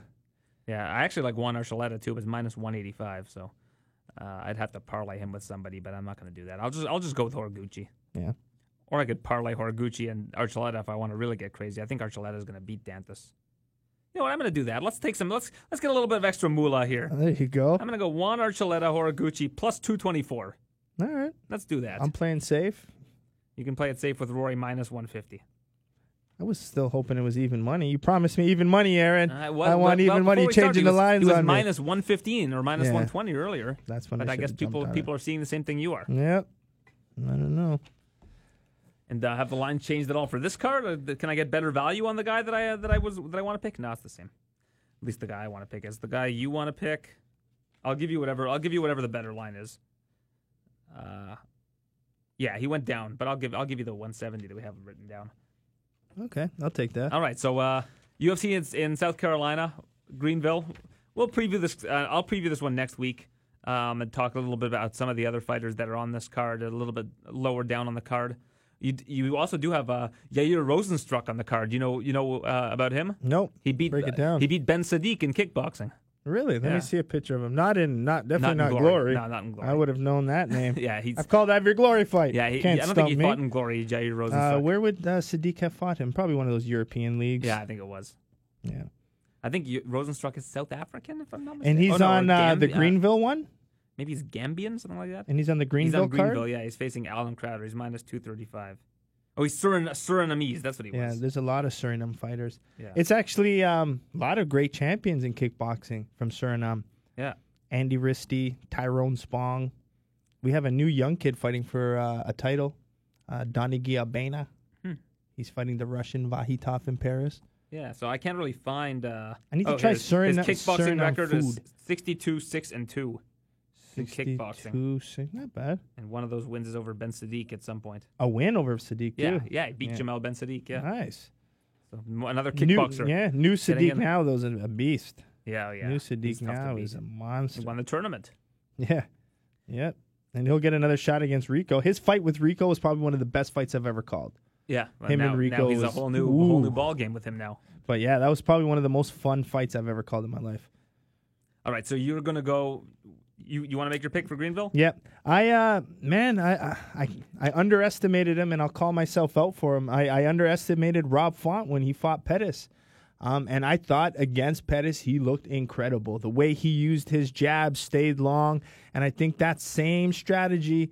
Um, I, I feel uh, Lineker probably has a little bit better wrestling than Pettis, but um, I think Rob Font stay long. Uh, been following him on social media. Looks like he's in phenomenal shape, and his main training partner is Calvin Kattar. And Yeah. after what he did this weekend, and I think he broke. Um, uh, what's his opponent? Lamas three. Lamas, yeah, three fractured places, three yeah, places three fractures, three fractures to the jaw with Yep. the, the, that beautiful shot, and they work well. So, uh, Robbie Font, let's go. plus 170. Let's I was go. with Rob and Calvin last uh, last week in Chicago. Yeah. Rob is like he's he's focused. He's zeroed in, Yeah. and he was saying that Yep. uh, he want like the Lineker's uh, it's a short notice rematch because Lineker just took the fight like a week or two ago. Uh, I think it was actually last week, um, early last week, and uh, Rob said. Um, Yeah, I want that one back. I want to get that one back against Yeah. Lineker. He looked So, great, man. I'm Philip had a telling you. Camp I versus Lineker. underestimated him, so now he's going to make it up. All right, I'm gonna take. Uh, ah, there's. The, I'm torn between two things. You know, I'm gonna. I was gonna take Alessio De Chirico at plus 185 against Kevin Holland because I just wasn't super impressed with what I saw from Holland last time, and De Chirico's kind of an overachiever. But I think I'm just gonna go with. Uh, I'm gonna go with my gut. I'm gonna take a parlay. It's. I think it's even money. It's like plus 107. Uh, Yair Rozenstruik and Deron Winn parlay. I'm gonna go with that. Hmm. That's going to be my pick. It's yeah, just above even money. Deron Winn is uh, basically the protege of uh, of uh, Daniel Cormier. They trained together, and Winn was a very high level wrestler who's uh, making his UFC debut. And we talked a little bit about Rozenstruik there. Um, so I'm going to go with that. It's like plus 107. He doesn't even have a picture on uh, on the UFC site. Who Rozenstruik? No Or win. Deron Winn. Yeah, he just got signed uh, in the last couple months. Hey, So uh, there you go. so you got your inside scoop. Yeah, well, I also like the Alessio, Alessio De Chirico's great value at plus 185. So I'm not going to take that, but just just for a heads up for our listeners if they they have any interest. And my Wiman might be a, a live dog against Pena, but we'll see. Pena's just so huge. Um, although even though he's moving back up to 155, was unable to make 145, so the UFC is making him go back up, which I think is the right thing to do. No reason to try to cut extra weight for no reason. He's already Yeah. a big 55er. All right, so uh, anything else we have to discuss here? Is there anything we, we missed? Uh, I'm trying to think from the last so. card. Um, we didn't really talk too much about Cerrone's eye. Yeah, so walk us through. I'm sure you've seen this before. Why blowing your nose can result in that kind of thing. Well, I don't know. Like, I mean, they they say you shouldn't because of that swelling issue, obviously. But uh, I think what happens is you get a a little bit of a blood clot probably eventually once uh, once it stops. And then once you blow that blood clot out, then then blood start and fluid starts going towards the eyes and it starts coming out again. So you, they say you just got to keep it. I mean, and as soon as you get that blood clot and you break that fluid stream that that, that it's clogged up, you're done. Um, but I just think you can't breathe anyways. I mean, he's probably struggling to breathe anyways, just about to go in. You're like, maybe it helps. I'm sure. I'm sure there's probably been times where it's helped a fighter. Who knows? Like I, I'm not a specialist in that, and I think even doctors themselves might not even know at that point, right? They're not the ones getting their face smashed in at that point. At that point, you want any relief possible. I mean, so I don't really blame him for doing it. He's tr- he's trying to do what he had to do, but I don't know. It's nasty. I just love Cerrone's mindset. He has a broken afterwards. orbital too. No, no, apparently he doesn't. He came out Oh. today and said that Dana White came I out and said he had a fractured just or- before. Yeah, Dana White said that he had a fractured orbital. Okay. Orbital. Uh, Cerrone said that's not the case. That they, they they they thought it might be, but they spoke too soon, and he's fine. Basically, And I think I dropped. Uh, I think I dropped the stat last episode that wa- at least one fight in every fight card almost has a broken orbital. Because you mentioned that was it Al Iaquinta said that or something. Yeah, something Yeah. like that. Yeah, I saw Al uh, last week also. He was there with Aljo. They're such a fun group. That's group. a fight eh? we should talk about. Aljo looked amazing Yeah, Aljo looked against good. Munhoz. Yeah. Yeah, I thought Munhoz. Uh, I think did a little bit better than uh, he got credit for. I agree. I thought he did a lot better. I don't think people gave him uh, enough credit for what he was doing. I thought he did. I thought he fought well. Yeah, you know what? I'll say this. I don't think he did actually- a I gave- dominant. it wasn't as dominant Yeah. as people were saying. I gave Munhoz one of the rounds. But Yeah, me uh, too. one thing about it is that the thing of that, about Sterling is he's such a good defensive fighter. He he absorbs less than two strikes, uh, significant strikes per round at, at bantamweight, which is pretty impressive because of how fast they are. But he decided to throw that play, playbook out the window and engaged Munhoz, similar to what Cejudo did against. he said he had more strikes than uh, any of his Yeah. fights combined, right?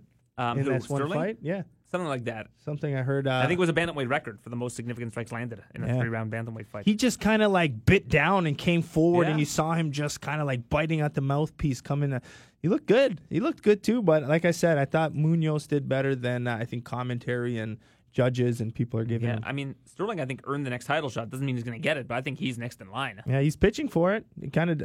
I mean, who else would deserve uh, another shot? I mean, Peter Yan, people are talking about, but I think that Sterling's performance against Munhoz was more impressive than Peter Yan's, and that Sterling was facing the more difficult opponent.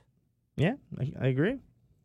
Um, so he's a guy that I'd like to give a lot of credit to. You mentioned Calvin Kattar, fantastic knockout. Yeah, it was nasty. Ricardo Lamas, yeah. Jeez. Did you see the uh, Instagram post that Karolina Kowalkiewicz uh, posted? No. So she posted it. It was in Polish, but I translated it. I actually put it out on my social media yesterday. And basically, it says like, my heart wasn't in the octagon. I, I'm not. I'm not in my prime anymore. This, I'm not the same fighter I used to be, but I want to continue to fight and put on entertaining fights. That's basically what she, she goes. I'm not really a title contender anymore. Uh, my best days are behind me, but I still want to keep doing this because I love it. Which I thought Fair. was very honest. Yeah.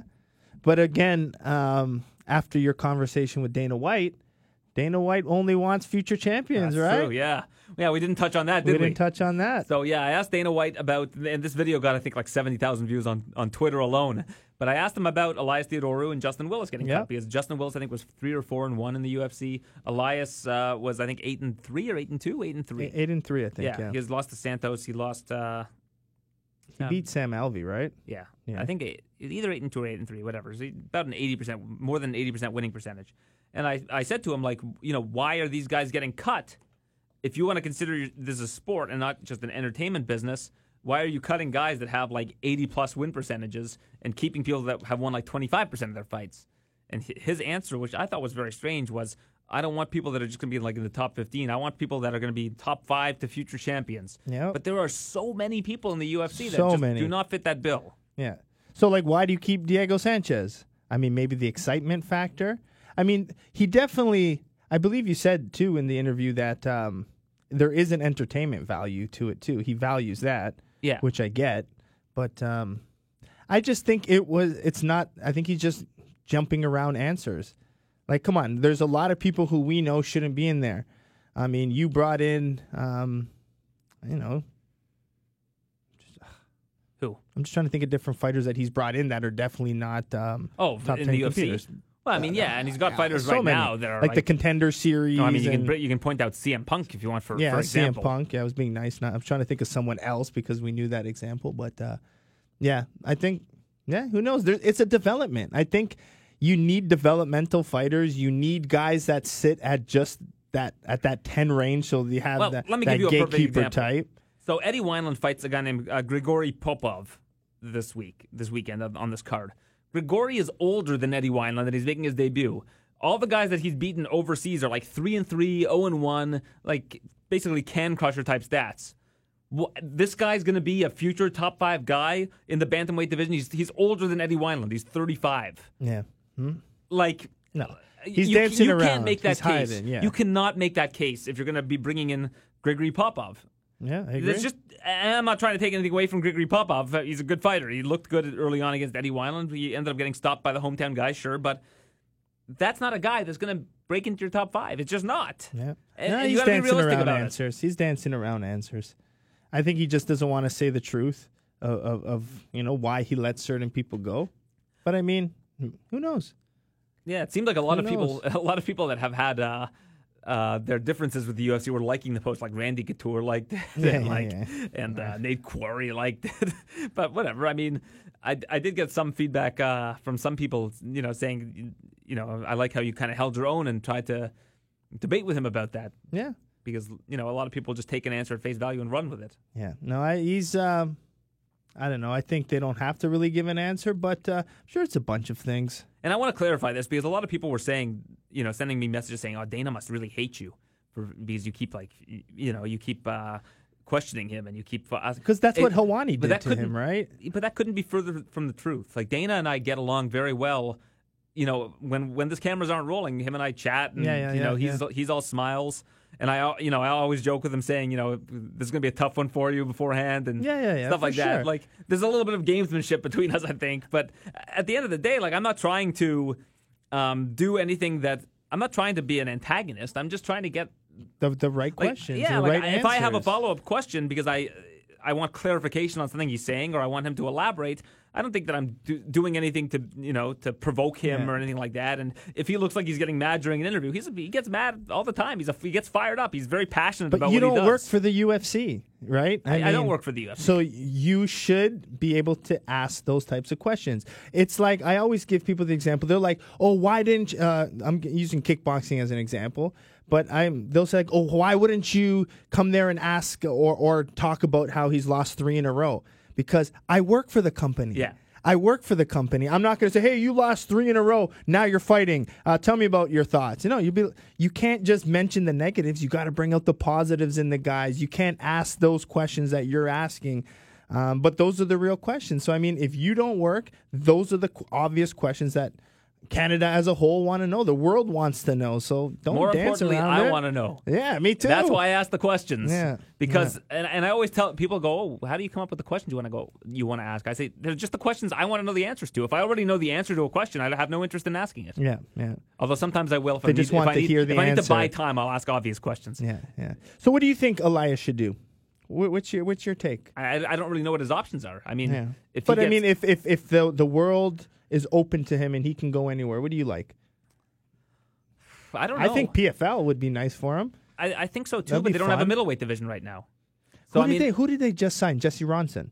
Jesse oh, Ron. PFL. PFL send, signed Jesse Ronson. I think he has to win one fight from my from his post that I heard. He has to win one fight, then that puts him into the tournament. Oh, really? Okay. So Jesse Ronson just signed. oh, that's good to know. I had no idea. Yeah, dropping news here, Eric. Yeah, is that breaking news? Dropping here. I'll, I'll credit it. Uh, I'll credit it to you. Yeah, thank you. Yeah, I got Good you. for Jesse because I, you. know Jesse uh, wanted to uh, get a shot in the UFC, but uh, Yeah. unfortunately he had an issue Great. with his Hey, weight. if you can have a chance to win a tournament and win a million dollars, I'd be okay with that Yeah, too. a million dollars isn't bad. You- Not you could bad. do worse. Yeah, especially the UFC. If you're on early contracts, you're probably making 10 and 10, 15 Yeah. and 15.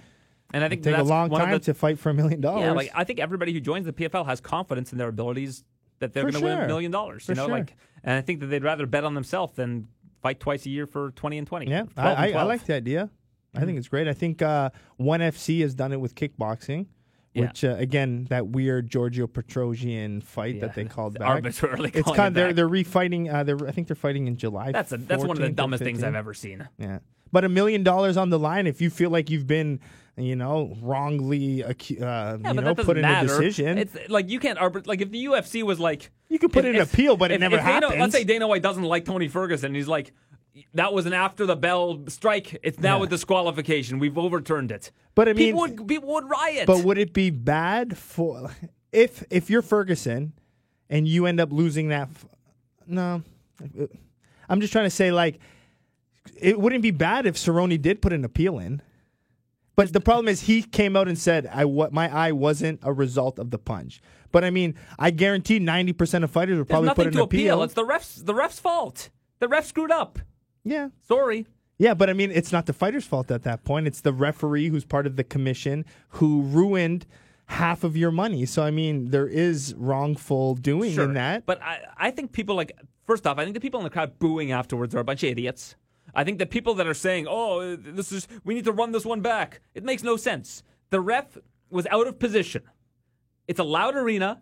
yeah, The bell rings. The ref needs to be between the two fighters. The the moment. Mur- look at where Miragliotta was at the end of the round. He hears that it's ten seconds left. yeah. He was nowhere near them. But that's why you Ferguson could could have appeal. Ferguson could have thrown a combo at them. Look at remember That's you Germaine. Durandame versus uh, Holly Holm. Yeah, that was the- that uh, Germaine yeah. de Randamie was landing those strikes after the bell. Yeah. It's the ref's fault. Yeah, no, I, I feel you. defend yourself at all times. But now, but now you lose the fight, and it was a result of that, and the referee messing up. It's not fair that you not- lost the fight Yeah, then- because of the referee's mistake. That's why you appeal. Yeah, but you can appeal all you want. But if it's if it's the ref's fault, like th- there was nothing done that was illegal on the other Yeah. on the other side. There's no Ill, Yeah. like. Ninety nine percent of the time, you ain't getting the appeal anyways. Yeah, of course, and So, I especially mean, in that case. this is the one in the billion. Yeah, but Ferguson, like, he didn't. Technically, he, he did something wrong because he threw a strike after the bell, and that's illegal. But it's on the referee to enforce that. It's on the referee to make sure that doesn't happen. It happened earlier in the card as well. Well, human error. It was the Tuivasa and Blagoy Ivanov fight. I Yeah. think one of them took a strike after the bell. And I think it might have also happened in the Bavon Lewis fight, if I recall correctly, but I might be wrong on that. But the refs need to get in there. Like, that's their job. I guess he calls so and many listen, fights. you- Cerrone versus Ferguson was an entertaining fight. I can understand standing around and watching it and being in awe of what's going on, but that's not got your fight job. of the night. Get in there. Yeah, Break it up. It's your true. job. Yeah, I got you. All right. That was good. Let's calm down. yeah, you got heated there, but you're breaths. right. You're right. You're right. All right, Joe, before we wrap this up, uh, a little bit of breaking news from Brett Okamoto of ESPN.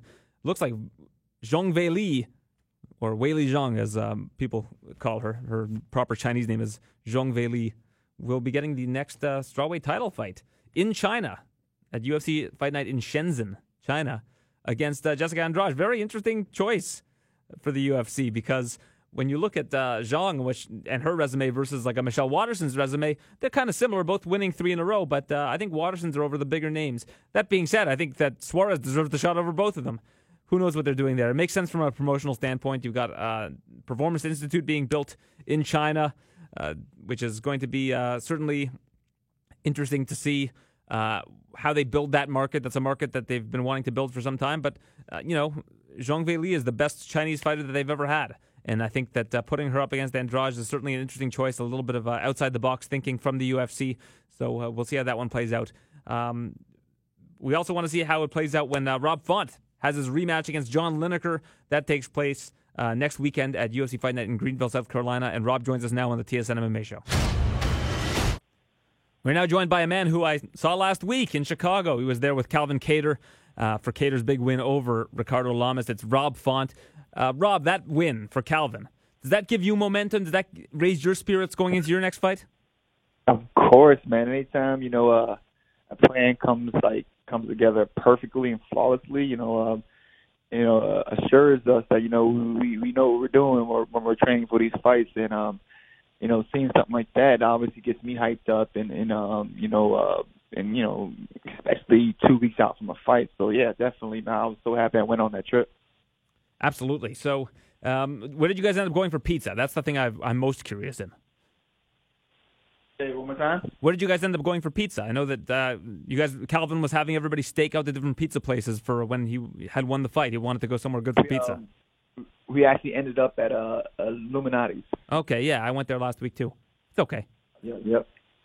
Uh, deep dish isn't um, my honestly, thing. I, I I don't think it was worth it, man. I, I was kind of mad. Um, I, it was pretty good. I, obviously, I ate a slice. Um, obviously, I'm cutting weight, so I couldn't eat too much. But then I had to come home and run off the pizza, and I was kind of like irritated because it wasn't that good. I was kind of not not. I mean, it was good, but not worth the run. I was sitting there on Sunday running on the track, thinking like, "Wow, this pizza's not worth it." Me and James Lynch waited like 50 minutes to get a seat there on Friday, and I was like, "This pizza's whatever. I could." It's okay. I got the uh, the thin crust, and then I tried the thick crust on on Sunday, and I, I just not. I don't know. It's not my thing. I, the thick crust pizza, the Chicago deep dish. It's. I think it's a scam. Yeah, no, I'm right there with you, bro. I'm right there with you. It's kind of like, and I, and I got it well done. It was still kind of soggy, so I was like a little, little upset. Now that we're outside of Chicago, we can say it loudly. If you say it there, they get they get all upset. Exactly, man. I wasn't trying to have any problem with anybody in Chicago, but now that we're, you know, we're, we're clear, man, I could definitely probably stick to that New York pizza. I'll tell you what, it's no steak tips. Steak tips are legit. that's that's a Boston thing. I like that. Yeah, man, steak tips. You got to come out here, man. I've been out there, I've, and I hear the UFC might be coming out there again. Um, Calvin mentioned that uh, the UFC uh, might be looking at doing a card in Boston later this year. Is that a card you're interested in getting on? Oh, you already know that, bro. You already know that. Um, yeah, I heard it coming out in the fall, so um, everything goes smooth um, on the 22nd. Um, you know, hopefully me and Kattar can uh, co-main event and headline this whole thing. Put, put as the main event, put me in the co-main event, and we'll we'll put on a show. Well, I'll say this though. Even if you get a win against John Lineker, it's probably not going to go smooth. John Lineker doesn't like to make things smooth for a lot of people.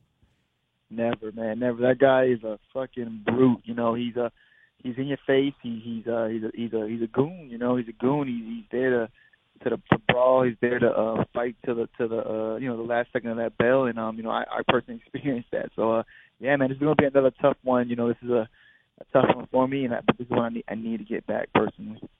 Absolutely. So. Uh, looking forward to uh, to watching this one. It's a rematch, and and I know when I spoke to you last week, like you just said, you're looking to get that one back. Why is that important to you? And and when this uh, fight was pitched to you, th- was that something that, that made your ears, you know, perk up? Of course, of course. So the um, so obviously we, we was out there in Chicago. Um, I believe it was Wednesday. I'm not 100 percent either Wednesday or Thursday, but um, you know Tyson pulled me to the side after I worked out. Like, hey man, you know Cody's out, this and this and that replacements, and I was like, um, all right. And then we started thinking. I said, what about uh, John Lineker? Obviously, he just lost. Um, you know, I know he's been um, you know, vocal on social media, um, saying, you know, he's not he's a, he's not, you know, busy like the way he wants to be and um and uh, so I figured, listen, uh, uh, obviously I, I'm not saying he won't take the fight, but I know um two weeks is kind of short notice, but let's ask. And he's like, all right, look, um, you know, obviously Tyson like perfect. Uh, he reached out to Sean Shelby within maybe an hour we got the fight. So um yeah, and everything went perfect. That's awesome. It's been three years since you last faced him. Um, do you have any concerns about him making the weight? He's had trouble making weight at flyweight, and now uh, at bantamweight it might be a little bit easier for him. But this is short notice. Yeah, um, that was the only thing I was like, "You think he can make the?" That's the first thing I said. You think he can make the weight? Um, and I said, you know, the first thing he said is find out. And um, that's the only uh, thing I was worried about. But once you know, once we got the contract, that that quickly came up my mind. I was running around, you know, Chicago like a like a madman. I was so happy when I got the uh, got the got the contract, signed it there, and uh, sent it back, and another done deal. Well, you must think of this as a bigger fight. I mean, you got a bit of an upgraded opponent in terms of uh, their stature in the division. Exactly, exactly. I believe I'm not 100 percent sure on the rankings. But I believe he's obviously uh, ranked higher than Cody. Um, it's a, and I think people, you know, more uh, they know Lineker a lot more than Cody, so it's a bigger name, bigger fight, and um, hopefully everything goes smooth. I'm like I'm right there with my, my brother uh, Calvin on that nine ten spot. Is there a lot that you can learn from Lineker's last loss against uh, Corey Sandhagen? Um, yes and no. You know, um, you know, obviously uh, Corey's a longer guy, so I'm, I'm right there with him as far as the reach. Um, in the uh, the in the footwork, we definitely have different styles, but uh, you know, you saw like if, if you can keep the jab in his face and um, be educated with footwork, and um, he can frustrate um, Lineker and um, have him missing a lot. So you know, that's the plan. You know, um, to go out there and kind of like you know touch him up, make him miss, and touch him again. And uh, is Calvin still going to be with you, helping you uh, along for this camp, or is he taking some time off? Uh, of course, of course, my brother's always there with me, no matter what. He's still in Chicago, I believe. He leaves today, but he'll be there. Uh, he'll be back here for sure. Um, and then we'll, you know we'll ride back out there and um, start it all over. He can't be a fun training partner to have, I'd imagine. Say it again. He he can't be a very fun training partner to have. no, it, it hurts, man. If messing with rolling, rolling and sparring with Calvin hurts, man. It's it's good for me, but bad at the same time. Like every shot, like as far as like you saw the jab and the crosses, man. Like those straight punches, I I I, I felt them. I ate them. It's the worst, you know. Um, but it makes me better, you know. He he pushes me to to a higher higher level every single time we work, and um, you know, um, yeah. Without you know, you know that guy definitely. He, he, it's hard rounds when you go with Calvin Kattar. What do you expect from uh, from Lineker? Do you expect he's going to can just be what he does for every one of these fights, just move forward uh, and pressure? Or do you think he might be trying to be a little more, more conservative after the last fight didn't go that well? Um, mm, I don't think I don't think he has that in him. You know, he's a he's a he's a true fighter through and through. I think he's going to be the same exact way. He, might be a little smarter with maybe the takedowns um, and stuff like that. Maybe mix it up a little bit more. But besides that, I, I doubt it. But uh, then again, like I said, I I try not to think too much of the uh, of what my opponent's doing and think about more what I'm doing. But I uh, I'm prepared to uh, you know you know for the ground and obviously I'm prepared to stand with him. What do you think of Henry Cejudo's performance this past weekend, beating Marlon Moraes at his own game? That was impressive, impressive. You know he uh he uh I got to watch it again, but I believe he definitely lost that first round and he slowly you know came back and and just stayed uh you know stayed confident, stay uh stayed in his face and he and he finished. So you know, that's a big thing. Not too many people finish. I'm not 100 percent sure how many times Moraes been finished, but I don't think people finish Moraes. And you know, um, and obviously he went in there, did it, did what he had to do, and became the double champ. You know, more power to him. You know, um, that guy's cool. And honestly, um, I hung out with him a couple times before. Know, he was going to 35. He's a great dude, and um, kind of a motivation too to see how he he lost Demetrious, bounced back, and then came back and won. You know, and, and you know won the belt. So I'm trying to do the same thing. You know, I lost to Lineker once, and trying to take a little bit of that Henry Cejudo juice, sprinkle that on top of uh on top of my head, and go out there and get that uh, get that W back. Well, there's some good news and some bad news for the division. It looks like Cejudo's kind of banged up and wants to take some time off. Might not fight again until the end of the year. We don't know if that's going to be at flyweight or bantamweight. It could stall both those divisions. But in the meantime, it gives you a little bit of time to gain some ground. Do you think of it that way? Exactly. You know, um, obviously I don't want to overlook. Obviously, especially a guy like Lineker, you can never overlook him. But you know, hopefully everything goes smooth. We get out there, we get one more. I'm like, I'm right in that conversation, you know, and uh, and you know, um, if not, I can maybe revenge another loss, maybe a Santos or Pedro. But um, I feel like I'm right there. Um, we're all right there. You know, I feel like the whole division is maybe one or two fights away from being in that conversation. So it should be interesting. But for me personally, it, him um kind of taking some time off really doesn't do much for me as long as I get stay busy. You know. What do you think has been the issue in your career in terms of moving up? Do you think it's just been a consistency thing that that's uh, been the, the biggest problem? Definitely. You know, I go two, I lose one, win two, lose one. So I gotta, I gotta get past that. You know, I gotta go and wreck off like three or four in a row and get there and um, you know, and really solidify my spot for uh for that number one contender or that title shot. But I gotta, I gotta chill out with this, with this. You know, winning two, losing one, winning two, losing one. So um, yeah, and I gotta stay consistent and uh, stay focused. Well, the good thing about it is if you do stay consistent, if you get this win over Lineker, for example, people can look at your resume and say, this guy's got a win over Thomas Almeida, over Sergio Pettis, over John Lineker, some of the best guys in the division. And that's only going to help you get bigger fights. Exactly, exactly. You know, I feel like uh, you know I'm I'm I'm really in here to fight the best, and and I, I fought the best, and I plan on um keeping you know keeping them keeping fight um you know continuing fighting the best. Um, but I do have some solid uh solid names on my resume, and um a win over Lineker really put the you know put the put, put another big name under my um under my record. So uh you know everything goes smooth. I plan on um you know getting out there doing my thing, and then looking for another big name. What do you know about uh, Greenville, South Carolina? Honestly, not too much. Uh, I heard it's a little country. Uh, I heard they have amazing golf, so we definitely me and Cal gonna get out there and, and golf a little bit. But uh, I plan on going to uh, Myrtle Beach right after that, so uh, I know a lot about that. So I'm definitely trying to hit the beach, but uh, not too much about Greenville. Have you been to South Carolina before? I actually, uh, I used to, uh, yeah, I've been there a couple times when I was younger, but I can't really remember too much. It was more of like just the Myrtle Beach area, but uh, never really hung out there, and um, you know, as, as, as older. But uh, we'll see. We'll, we'll, I'm pretty sure we'll find some trouble to get into.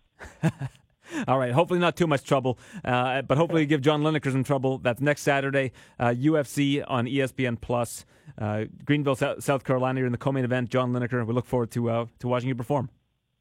My man, thank you again, brother. Uh, will, will you be out there? No, I won't be out there. Unfortunately, I would love to be out there. It's a beautiful place, but uh, not going to make it to that one. All right. Well, I'm sure I'll see you at, at another event soon. That was Rob Font. Always great catching up with him. Joseph Valtellini on YouTube, latest video, Yep. countering and defending the rear straight punch. Yeah, that's it. So, what's the what's the what's a rear straight, rear straight punch would be with your Uh, like- whatever. I, yeah, whatever I, I say back- rear yeah. side So what- if because you're Orthodox, if you're orthodox, right. if you're right, Right, got it. southpaw. Yeah, I try to make it stance friendly for people.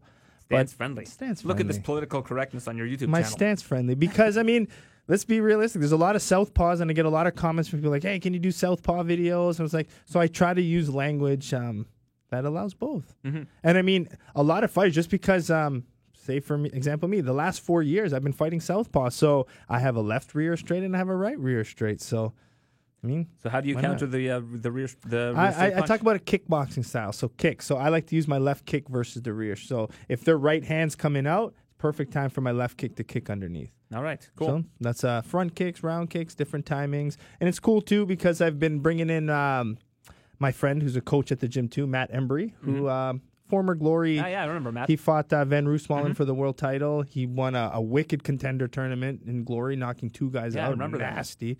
So he's a coach at my gym, and uh, he's been doing the videos with me. So sometimes after I do my main lesson for the channel, we'll do like a little free uh, freestyle. So I'll do it to him, and then you see him kind of with his style and philosophy mixing different counters. So it's uh, it's been a fun little learning tool for me. and Joe and I recently learned that uh, his gym manager lives on my street. Yeah, Who knew? yeah. He said uh, you have a nice stroller. Do you have a nice stroller for the kids? Uh, we did, and th- unfortunately, we had to. Uh, we we loaned it to somebody, and they really like it, so we, Oh. we have one that is. Because I heard you had because he was well. like, do they have like these real that really nice Cadillac strollers? We did. We had like we had the the SUV of strollers. Yeah, before. that's that's what he says. now Like, we have a really. Nice, I'm like, Yeah. how do I know what stroller that Aaron has? But uh, he said you had a nice stroller. Yeah, So. and then we had to. Uh, yeah, we, our, one of our friends still has it, and we have another stroller that's still good, but it's not the same. Yeah. The baby doesn't like it. Should like we it. be tagging your friends who have this stroller we in this not. episode? No, no, no. They can hang. They can hang on to it. We loaned it to them. It's helpful for them. All right. We'll, we'll make it work. Okay. All right. I was gonna say maybe we'll go steal it back if you need it. Really. no, that's okay. We, Okay. we'd ask. We would ask if we wanted it back. It's uh, we, we're gonna make it work. It's all good. so that's it. That's Bazooka it. Kickboxing 680 Progress You Road. it. When's your event coming up? Friday. It's this Friday. This Friday. Oh, yeah. No way. All this right. Friday. I might have to end up coming to that. Yeah. So you said it's right, right at the gym here? Right across from the gym. Okay. It's uh, called JC Banquet Hall this Friday. Um, first fights start around. I think we're trying at seven. We're doing uh, like three undercard fights. Um, just really newer people just to get the fight warmed up, and then we have a little intermission. Then we got uh, four really no gear, high quality fights going on. Okay, cool. So yeah, we excited. All right. First ever. Looking forward to it, Joe. And uh, I'll be back next week. You're you're going to Glory next week? Yeah, Cedric Perry. Doumbé's back. Yeah, Cedric Mexon's Doumbé's back. back. Mexon's back. We got Artem Vakhitov back. We have three world title fights on this card. So I'm excited. Nice to be back in France. Get my escargot. I get to eat a lot of escargot, which I really like. So um, yeah, Tell Todd to go easy on Doumbé this time. I know. He the guy a he. We've talked about it. He's like, man. He goes, I feel so bad about it. He's even apologized. Even Doumbé's been like, ah, it's kind of not cool, man. Yeah, like, it isn't cool. yeah. So if people not listening, Doumbé ran. Uh, Doumbé, It's on Fight Pass if you yeah, want to watch it. Doumbé ran runs out of the ring thinking he got a knockout, but it was only a knockdown. And then yeah, it was like It you idiot. It should have been a knockout though. Yeah, There's no fair. what was it a standing eight? Yeah, You can't do a standing eight in kickboxing. yeah. But uh, they said the ropes kind of held them up. The referee didn't really step in. I get it, but uh, yeah, he's excited. I'd probably run out too. I'm Yeah. in my, you know, And Todd was excited also, but in the in the in, in the wrong in the way. wrong way. Yeah, yeah, that's funny. But right. uh, yeah, Now he's Todd- back. But now Todd's going to go soft on him in this card. He'll be like, Yeah, oh, what a great extra combo by nice. Doumbé. Yeah, Doumbé will, Doumbé will be getting pieced up. Doumbé, great, great Yeah, we're gonna see. I'm gonna test them out on that. You're right. But He's been called out from another few fighters too, and that's uh, honestly the, the worst part of my job, man. Sometimes like you're just seeing one. Yeah, person you over the defend other. yourself. Todd can't. Yeah, I know, but it still sucks, you know? When you get a message being like, Do you hate me? It's like, What do you mean, do I hate you? Of course not. Like, well, your commentary sounds like you hate me. I was like, I don't hate you. Like, come on. I mean, that that's probably the hardest part of my job is getting those messages. You should say it on the broadcast then. If somebody's getting beaten up, be like, I don't hate I this man, do, but, but- unfortunately he's getting But uh, a good commentator speaks his I mind. know. I'm just joking. You know what I mean? You don't need to preface your No, your I know, I know, but I mean, I'm I'm torn between it because you're right. Like sometimes I do, and then Todd's like, "Man, just pick a winner." I was like, "I can't. It's too close." He's like, "Oh, you're on the fence again." I was like, "Yeah, I'm on the fence again because I can't pick." Oh, you like, after the third round? well, yeah, and he'll ask me, "Joe, give me your thoughts on who won the fight." I was like, "Well, I can say what each did well, and I, I don't know. I don't want to pick just to pick." Yeah. Like uh, you, If if, I know, fight. I'm going to tell you who I think it won. But if I genuinely don't know, don't force me just to say a name because then at that point, someone's going to get mad. So sometimes I'll like, don't ask me. I'll be like, don't ask me. Don't like. I'll quietly write stuff down. Like, don't ask because I don't know. You say, Todd, I'm just one man. There's five judges here that are going to be able to I've make done- a, I've an educated line. decision. I've used that line too many times now. I've used it up. I need a new one. I'm just gonna be silent. about- what was that? How about, Huh? how about Todd? Why don't you give me your opinion on the fight? Turn it around on him. Yeah, he's good though. He's the problem is it's like when Todd he- is he's great. a good bully. Todd is Todd is just he's just a really good and on commentator. the it's like on the mic, like he would destroy me like I destroy him in the ring. You know that that's his element. So like I can't go uh, too hard on him because then he'll just he's the he's the you know he's the man on the mic. He's I'm really good. So I like mean Todd. uh, I have to be careful because he'll uh, outbully me on the mic. All right. Well, you can hear that uh, not this weekend, but the following weekend. The main card on on Fight Network and the Super Fight Series on Fight Pass. Yeah, we're all on Fight Pass now. All Oh, is the main Super Fight? Series, yeah, Super Fight and main card Oh, are really? all on uh, Fight Okay, I Pass. didn't know that. And uh, I think we're also on top of it all being we have pr- actually our prelims too, so we're all on Fight Pass. Um, I think we're playing in Canada on the Fight Network as well, and um, I think we just signed a deal with CBS Sports. Oh wow. Yeah, so Is that, uh, was that more breaking news? uh, yeah, that was no, that was on Instagram last week. Oh, okay, no, good, just good. Jesse Ronson, just Jesse Ronson today. All right. Great. All right, Joe. Well, All right. thanks. Thanks for breaking news on the show. We That's appreciate it. it. Trying, trying. All right. We'll talk to you next week. Thanks for listening to the TSN MMA Show. For all the latest UFC news, visit tsn.ca slash UFC.